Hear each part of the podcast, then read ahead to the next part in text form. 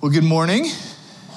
Well, thank you. I appreciate that. I tried that at Lake Mary last week, and no one said good morning. And I was like, oh, that's really sad. Uh, and happy Mother's Day um, to, to the moms uh, in the room where uh, we are so grateful to you. We wouldn't be alive if it weren't for you. And so, uh, so we credit you hugely um, for that. Our, uh, our youngest, Ashley, who's nine, you know, walk out this morning, uh, you know, getting ready to, to come here, and it's like 6.30. And I know, I mean, Mother's Day, Brandy, the thing that she would love most is to be able to sleep till 7.30 i mean that's the dream and uh, and i walk out and, and ashley is is making breakfast in bed for brandy which is so sweet um, and he's rather unskilled in the kitchen so i helped him out a bit and you know by 6.45 he's marching uh, in the room with a way too early breakfast for brandy so i know for moms even even the demands of being appreciated on Mother's Day uh, can be taxing. So thank you. Um, thank you for all that you do.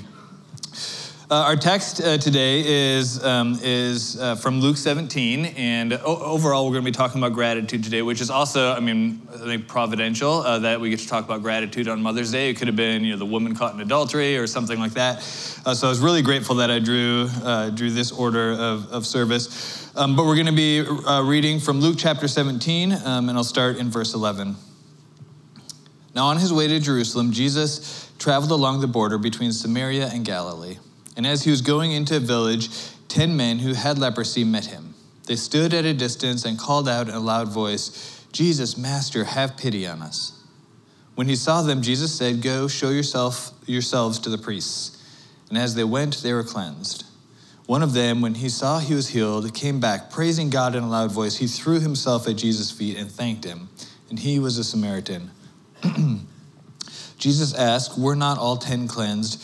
Where are the other nine? Was no one found to return and praise God except this foreigner. Then he said to him, Rise and go, your faith has made you well.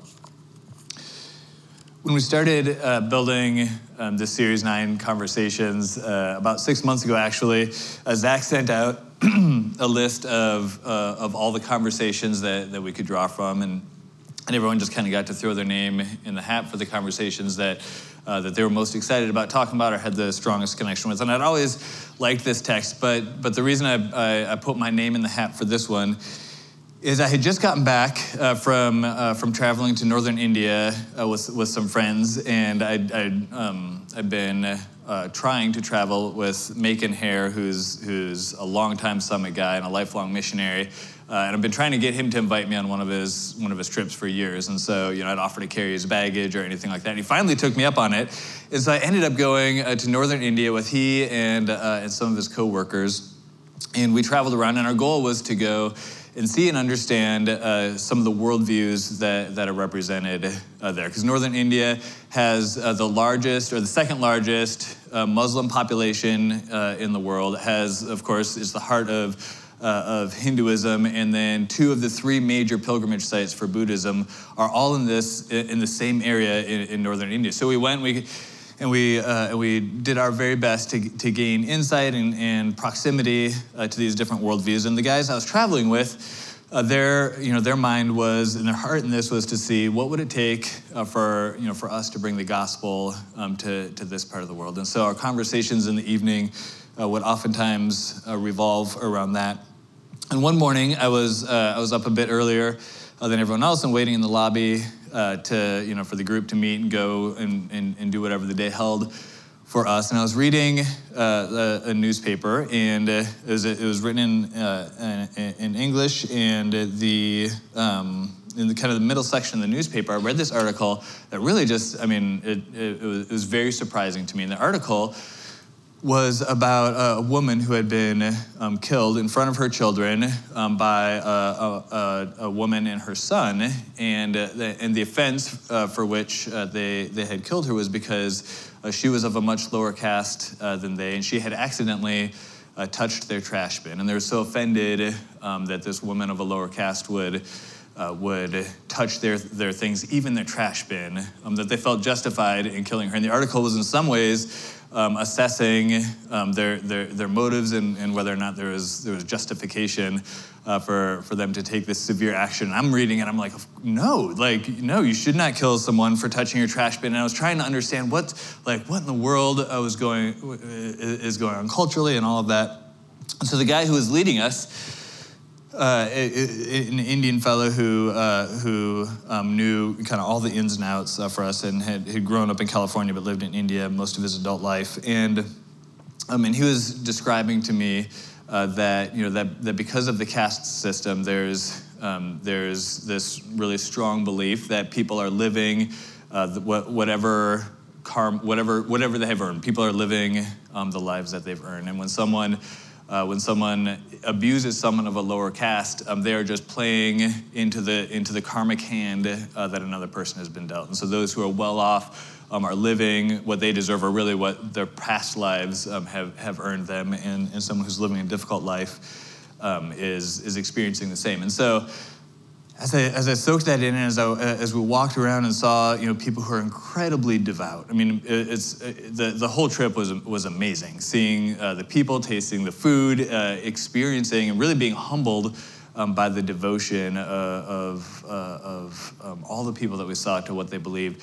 My heart really went out um, to those who, who were not included on the positive side of the equation for that. And as we talked in the evenings about what it would take to bring the gospel uh, to you know to this to, to this place to, to to to those people that you know I thought gosh if I was if I was bringing good news uh, I would bring it to the people who are least likely to find good news in any other part uh, of their life. The people who for whom the world and the worldview uh, was not working. For for people like that woman who had been tragically killed who everything in her life says you don't matter. You can't uh, make a difference. You can't earn anything better than the hand uh, that you've been dealt.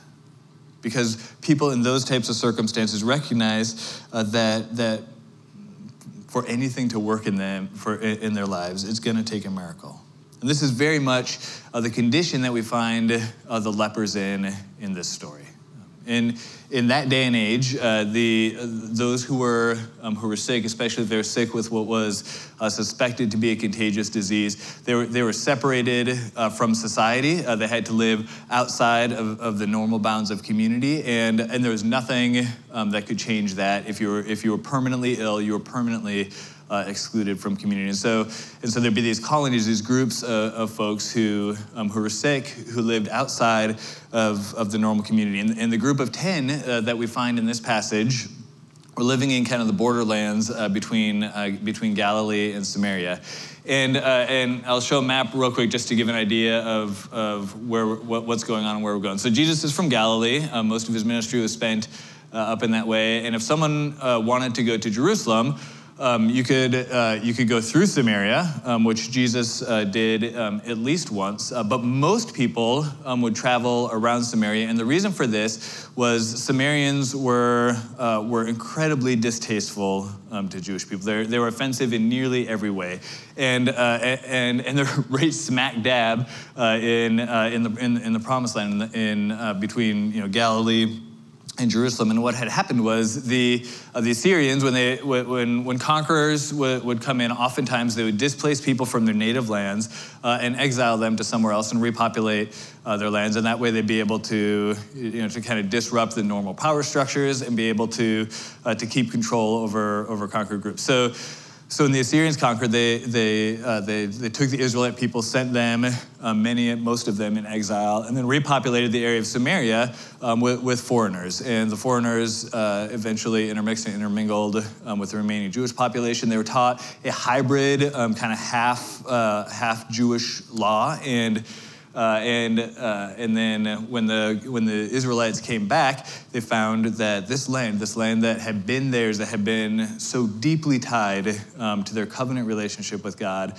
um, was populated by foreigners. And both the fact that the land was, was occupied and that the people who lived there um, were, were not Israelites was offensive um, to the very core of the, of the Jewish mindset of the worldview. Because the original covenant that God had made with Abraham said, You know, I'm going to take you to a promised land uh, and I'm going to set you apart and make you a people uh, that, is, that is separate, and through you will come uh, good news for all the nations, and, and I'll use you to be a blessing for all the nations. And the Jews had become uh, very fixated on the set apart um, aspect of, of that covenant, and even had, had come to see it as a, a set above. And so their separateness uh, from the world around them, their purity in their separateness from the world around them was a really big deal. And so having their land populated by people who, who, were, uh, who were offensive to them uh, ethnically, uh, culturally, religiously, um, was, uh, was a difficult thing. So most people, would, most Jewish people, if they're traveling north to south or south to north, would just prefer uh, to go around, cross uh, the Jordan River, and, and circumvent Samaria altogether. So Jesus is, is uh, in this case, traveling kind of the normal route uh, that Jewish people would take and is, is on the borderlands between Samaria and Galilee.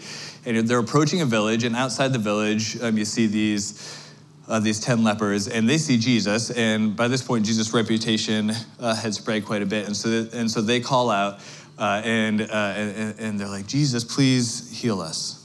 And Jesus says uh, to them to go and present uh, themselves to the priest, which is something that you would do if you had been unclean, if you've been, if you've been sick, if you've been ceremonially, unclean, then you would be, um, the, the way that you could be declared clean um, was by the priest. And so Jesus sends them on their way. But, but um, apart from that, apart from some sort of miraculous healing, there, there would have been no way uh, for, for these lepers to be clean. So they would have been, again, living, living separate, living impoverished. And for the Samaritan, there was a bit of a double curse because not only uh, did he have leprosy, but he also um, was, uh, was accursed and offensive in, in, the eyes of the Jews. Now, modern day uh, equivalent of this kind of quarantine um, that people would live under uh, would happen almost any uh, track or cross country season in our house. Uh, and uh, if you if you dare cough, sniffle, if you like cough to get someone's attention in a conversation, anything like that, Brandy immediately uh, puts you on quarantine. Uh, and uh,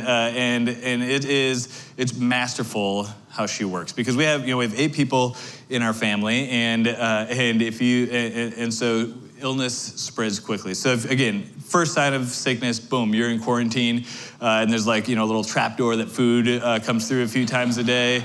And if you have to, if you have to leave the room uh, that, that's in quarantine, like you know, she's following around with like double barrel Lysol spray, um, and and never in our lives uh, have have more than like three people uh, been affected by by any illness that has come through this. Now we have the advantage, of course, of Netflix, and you know, if, if someone else, you know, w- when you're in quarantine, you kind of pray someone else will get sick too, so you'll have someone to hang out with. So at least one other person uh, will be infected, and you'll have this uh, sense of community with them. For the lepers, uh, it was it was not quite that extravagant, uh, and uh, and so again, for them, the the only thing that meant community, the only thing that meant the opportunity to rejoin um, society was a miracle. Shy of that, the world wasn't working for them. Just like that woman who's an undercast um, in India, uh, so for these men. The, the, everything in their lives said the world isn't working for you, and there's nothing good that can come from this. And then there's this turning point in this story. And it's a pretty simple story, but there's this turning point. You have, you have the 10 men all cry out to Jesus. Jesus sends all 10 of them uh, to, to the priest. All 10 are healed on the way. Um, but there's a turning point when one returns and says, Thank you. And Jesus makes a big deal of this. I don't know if his, uh, uh, if his surprise was, was, was merely to drive home the point he was trying to make uh, to those who were traveling with him, but he, you know, you can get this sense of like, what's this? I, you know, weren't all 10 healed? Why did only one come back? And the guy who came back is a foreigner. And there's this, there's, he, Jesus is making a big deal um, about the fact that, uh, that uh, this one guy came back and said, thank you. As I was, uh, as I was uh, reading uh, some commentaries in preparation for this, uh, one commentary said, We're inclined to think of ingratitude as a relatively minor sin, but in fact, it is one of the worst sins in the Bible. And I wasn't sure I agreed uh, with that right away, but I, but, but I do get the point. If we are cap- incapable of gratitude, then we're incapable of seeing uh, our need and incapable of seeing all that we've been blessed with. Gratitude is important because it recognizes that there's something good in our lives that got there because of someone else. It's an affront to pride, to self reliance, to independence. Gratitude really goes, goes right to the heart uh, uh, of the lie that, that mankind, that Adam and Eve believed in the garden. The lie that said, that said, you can be like God. And in our, in our hearts and in our souls was planted the seed, this, this desire to have everything that we need in life without having to count on, on God or anyone else for that matter. And gratitude challenges that. And gratitude can be a really diff- difficult thing. Uh, and, uh, and you know this if, you're, uh, if you've ever been a, parent. Um, you know that one of the main things that you, that, that you want to teach your children, and one of, the, one of the repeated lessons again and again and again when children are growing up, is, uh, is, is the reminder um, to show gratitude. When Brandy and I first became parents, we, we, we, decided we wanted the most oft heard phrase in our house to be I love you. And, uh, and I think we've been pretty good with that, but probably uh, the second most oft heard uh, phrase is say thank you, or please say thank you, or don't forget to say thank you, or did you say thank you? And, and we've realized over the years that that the times we need to say that the most to our kids are the times where we're forgetting um, to model that in, in our own um, interactions, to, to, to show and cultivate a model gratitude uh, for our kids. And, and, uh, and there are seasons in life and, see, and, and seasons in our kids' lives where gratitude feels like, you know, it's a, it's a punishment. Like if someone has to say thank you, it's like, now you have to say thank you. And it's like admitting defeat um, to say thank you. And I think we can all resonate that with that in some sense. The only person in our family who's consistently uh, like just just loves showing gratitude uh, is Ashley, our youngest, who made Brandy breakfast in bed uh, this morning, and he's so fun. I mean, I'll you know I'll, I'll, I'll need help changing the oil on the car, and we'll be changing the oil, and he'll be like. Dad, thank you so much uh, for showing me how to change the oil on the car. Because if I, you know, grow up and get married and have kids one day, you know, I can teach my sons how to change oil. And I'm like, yes. I was like, I just needed help, uh, but this is awesome. And I'm like, of course, then I'm happy to do it. Next week, I'll show you, you know, how to pick up dog poop in the backyard in case you ever have dogs. And uh, you know, don't take advantage of that at all. But but but for most of us, with like the, the, there's a battle um, for for feeling, showing, expression, expressing gratitude. It's because in our hearts is that uh, that part of us uh, that doesn't want to need anything from anyone. And gratitude acknowledges that there's a debt. Now, it's not necessarily easy uh, to show gratitude the bigger the debt. I think it's also possible to just miss gratitude, to miss the things that we have to be grateful for. I think there are two main things uh, that rob us of, uh, of gratitude. One is missing what we've been given, just missing it, forgetting it. Maybe we don't see it, or maybe we don't want the thing that we ought to be grateful for. The other day, Brandy and I were, were sitting with, um, with a, a, couple of our kids, and we just, it was one of those rare moments where you don't have anything to do and you can talk about whatever you want to talk about.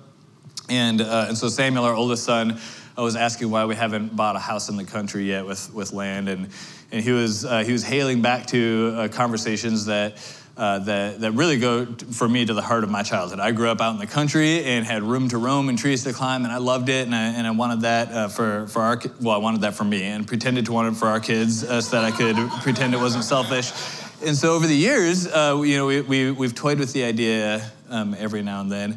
And so he was asking why we haven't done it yet, and the implication was, you know, I'm, I'm 13, I'm gonna be out of the house uh, before you know it, and, and you still haven't given me this, the, this thing I'm entitled to. And uh, and so, as we talked about it, um, one of the things, the, the, the, drift of the conversation was towards recognizing all the ways that God has blessed us um, in, our, in our current house. And we've been deeply blessed uh, in our current house. It was, it, we, we, were able to rent it before we bought it, and it, and it, and, uh, and it got us out of a really um, sketchy uh, apartment complex uh, where, where we're getting increasingly, increasingly concerned about Brandy's safety. It, um, it provided it was big enough that it provided a way for my sister and her family um, to also uh, escape the same difficult uh, situation while they saved up to buy a house of their own. It was Summit's first home. We had our first partnership class uh, in, in, the living room. It's, um, the, it's just blessing after blessing, provision after provision has happened in this house. And as we got to talking about it, all the ways that God has provided, all the things that He has done, and the fact that, you know, this house that seemed so big uh, before we had kids seems now so appropriate uh, to, to the size of our family. And, uh, and, it just, it, and I had this just deep sense of, of gratitude for God's uh, provision in that, in that material thing. And, uh, and the idea of, of giving that up for the sake of, of chasing something else that we seemed uh, entitled to didn't hold nearly uh, the appeal. We left that conversation not with a commitment to, to get out of this place and get to the place of our dreams, but really a commitment uh, to, to uh, the,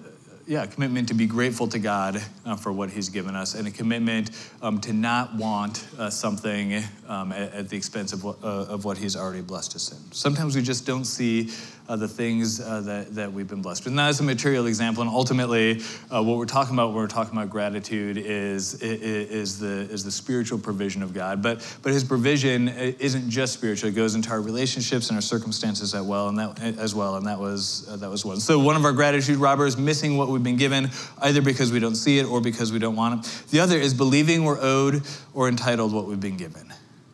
We believe the things uh, that, that, that are a blessing to us are something um, that, that, uh, that we ought to have by right. I was reminded of this uh, in, uh, in another, again, silly material um, way, but uh, I, I drive a, a truck that I just love. Uh, it's an old uh, Ford truck. It, it doesn't have air conditioning. Um, you have to really work uh, to get the windows to roll down. It's like if you go anything over 55 miles an hour, it shakes uh, like your head's gonna fall off. It's loud but not fast. It's, it's everything you could possibly want in a truck. And, and I love this thing. I've had it for like a dozen years. And uh, and um, the other day, uh, my in-laws, who are so dear, they gifted Brandy um, with, with a, a, minivan that was like 40 times better than the one um, that she'd been driving.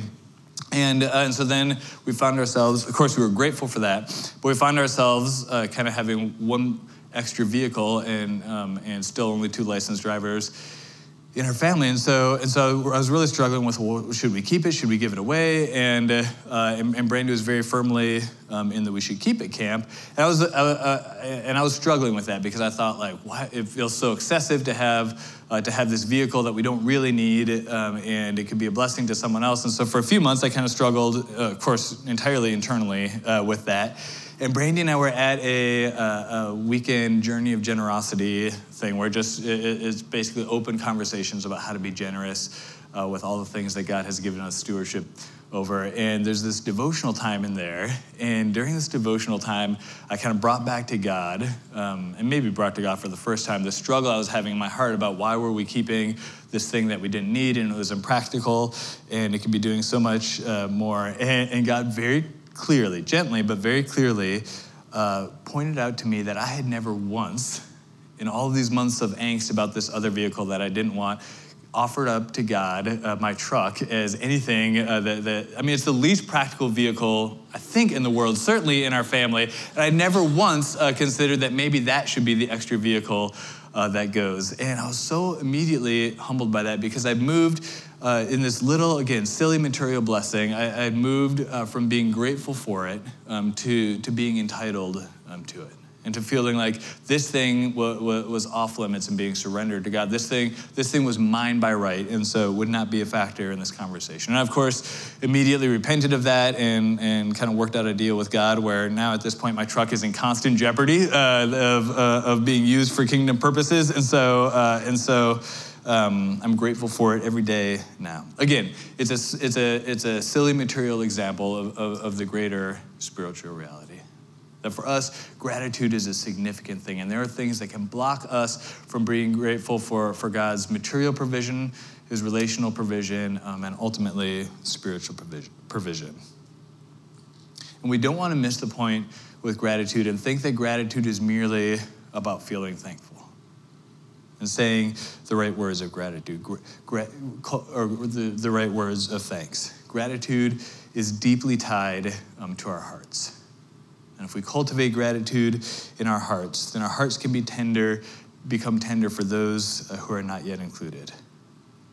See, I believe that there is a direct tie between our, our, our, our level of gratitude and our hearts for those who are on the outside. I mean, think back again to this poor Indian woman who, who's, uh, who's written about in this, uh, in this newspaper article, and the justification um, for, for the harm that had been done her um, was, was the fact that the, the people who had harmed her had earned their privilege in life, and she had earned her disprivilege in life. And all they were doing was, was, was living into this karmic sense uh, of justice within the caste system. And for us, if we're not able to see the things that we have been blessed with, the things that are privileges in our lives, if we can't see those as gifts gift from God, if we can't cultivate hearts that are grateful for that, if we can't see the, the, the, the debt we are in to our Savior, then we miss the opportunity to want that for other people. Because we feel like we, we have earned our, our place, our position, our relationship, our spiritual status in, in life, and, and we can't see that, but for a miracle, we would all be in the same place we would all be in a world that is not working for us. And we can have compassion for those who, um, who are on the outside when we recognize that but for Christ, all of us would be on the outside. In Christ, we have everything, or everything we've ever needed was done for us in Him. And there's nothing that sets us above anyone else, and the only thing that sets us apart is that we have been given a gift. And that gift is freely offered to everyone. So, gratitude, I think, is an essential spiritual discipline. In recognizing reality, rejecting pride, and having our hearts tender towards, the, towards others, towards those who are not included. A couple weeks ago, when we had uh, the baptism out of Bethune Beach, it was a beautiful day. And, uh, and there are always moments uh, that stand out as, as kind of capturing the, the essence of the day. And, uh, and Zach and I were baptizing this one woman who, um, who she was kind of middle of life, uh, and, uh, and she comes out, and we're asking the questions. And you ask question, you know, the, the identity of Jesus. Do you believe Jesus is who he said he was? Uh, do you trust in him for your uh, forgiveness uh, of your sins and for your salvation? And is it your intent uh, to follow him all the days of your life? And in the middle question, the one about do, do you understand all that Jesus has done for you?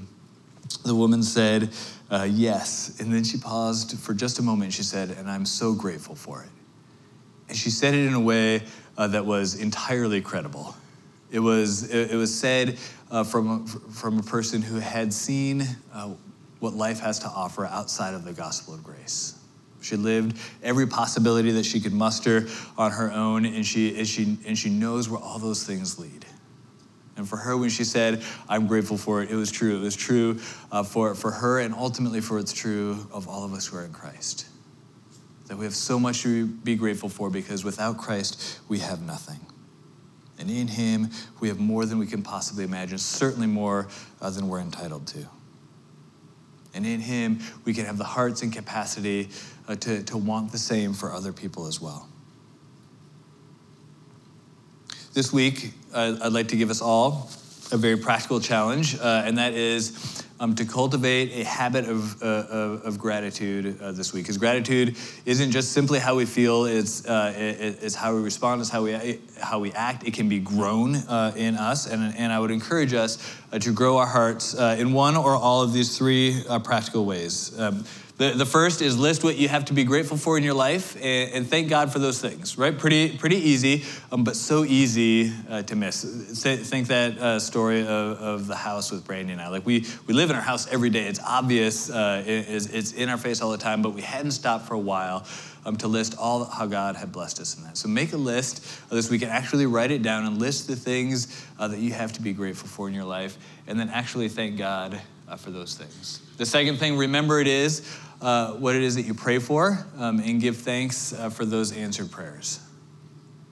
Remember the things that you, we, we so often uh, pray for the things that we need, the things that we want uh, for others, um, but oftentimes we forget to say thank you uh, when God provides. I was reminded of this a few weeks ago. We, we were, we're in a new dorm in, in the jail. We'd, they, we, would moved to a new environment. It wasn't, wasn't necessarily a, really uh, great, conducive environment for the worship service we were doing, and, and the, the most of the guys in there weren't, weren't used to it, so it was a bit chaotic the first week. And so we spent, uh, you know, we, we asked everyone the next week to pray uh, that, that we'd be able to have this, uh, to, to, like have a calmer environment um, in the dorm that we're in in the jail so that uh, so that we can make the most of this opportunity we have to be, you know, to be a light of Christ in, in, in this new dorm with these new people. And we are excited about the potential, but discouraged about the distraction. And so we prayed about it. And the next week we go in, and it's like completely calm. It was like walking into a completely different room. Now the the the CO, uh, the, the, officer in charge, took credit uh, for the for the calmness, uh, and we almost in that forgot uh, forgot to to thank God um, that that He had given us exactly what we wanted And that week, as we sat and we did service, we, we, we, we saw these men who otherwise weren't engaged and last week had been actively disengaged, uh, sitting, granted, in their bunks, but still within hearing of us, and, and, gradually over the course of the service, paying more and more inten- attention to the service. And that has continued uh, in the weeks since. And we almost forgot to thank God for that. Remember the things that you pray for, and then thank God when He provides. And the third thing, uh, choose, uh, choose a time to be actively grateful. Uh, John Calvin said, we have short meg- memories in magnifying God's grace. Every blessing that God confers upon us perishes through our carelessness if we're not prompt and active in giving thanks.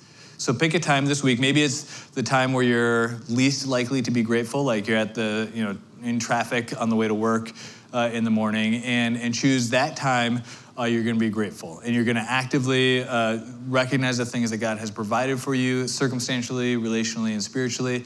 Um, and even in difficult circumstances, uh, you're going to you're gonna commit to express gratitude for, to God for his provision. Do one or all of those three things uh, this week and see what God does in your heart.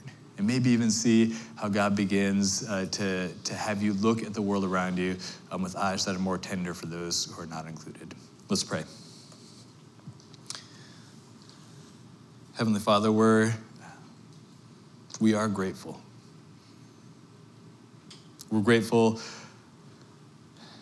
for the fact that you have, have given us so much more than we deserve. There's nothing in your goodness that we are entitled to, and yet you freely, because of your goodness and through your grace, give us more than, than we could ask or imagine. I pray that this week you'll give us in our own lives, in our own circumstances, even in our, in our struggles, that you'll give us uh, a sense of your provision, that you'll give us reminders uh, to show gratitude tor- towards you and to those around us.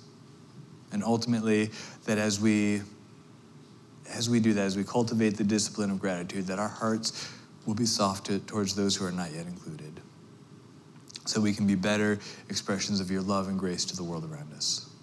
We pray this all in your holy and precious name. Amen.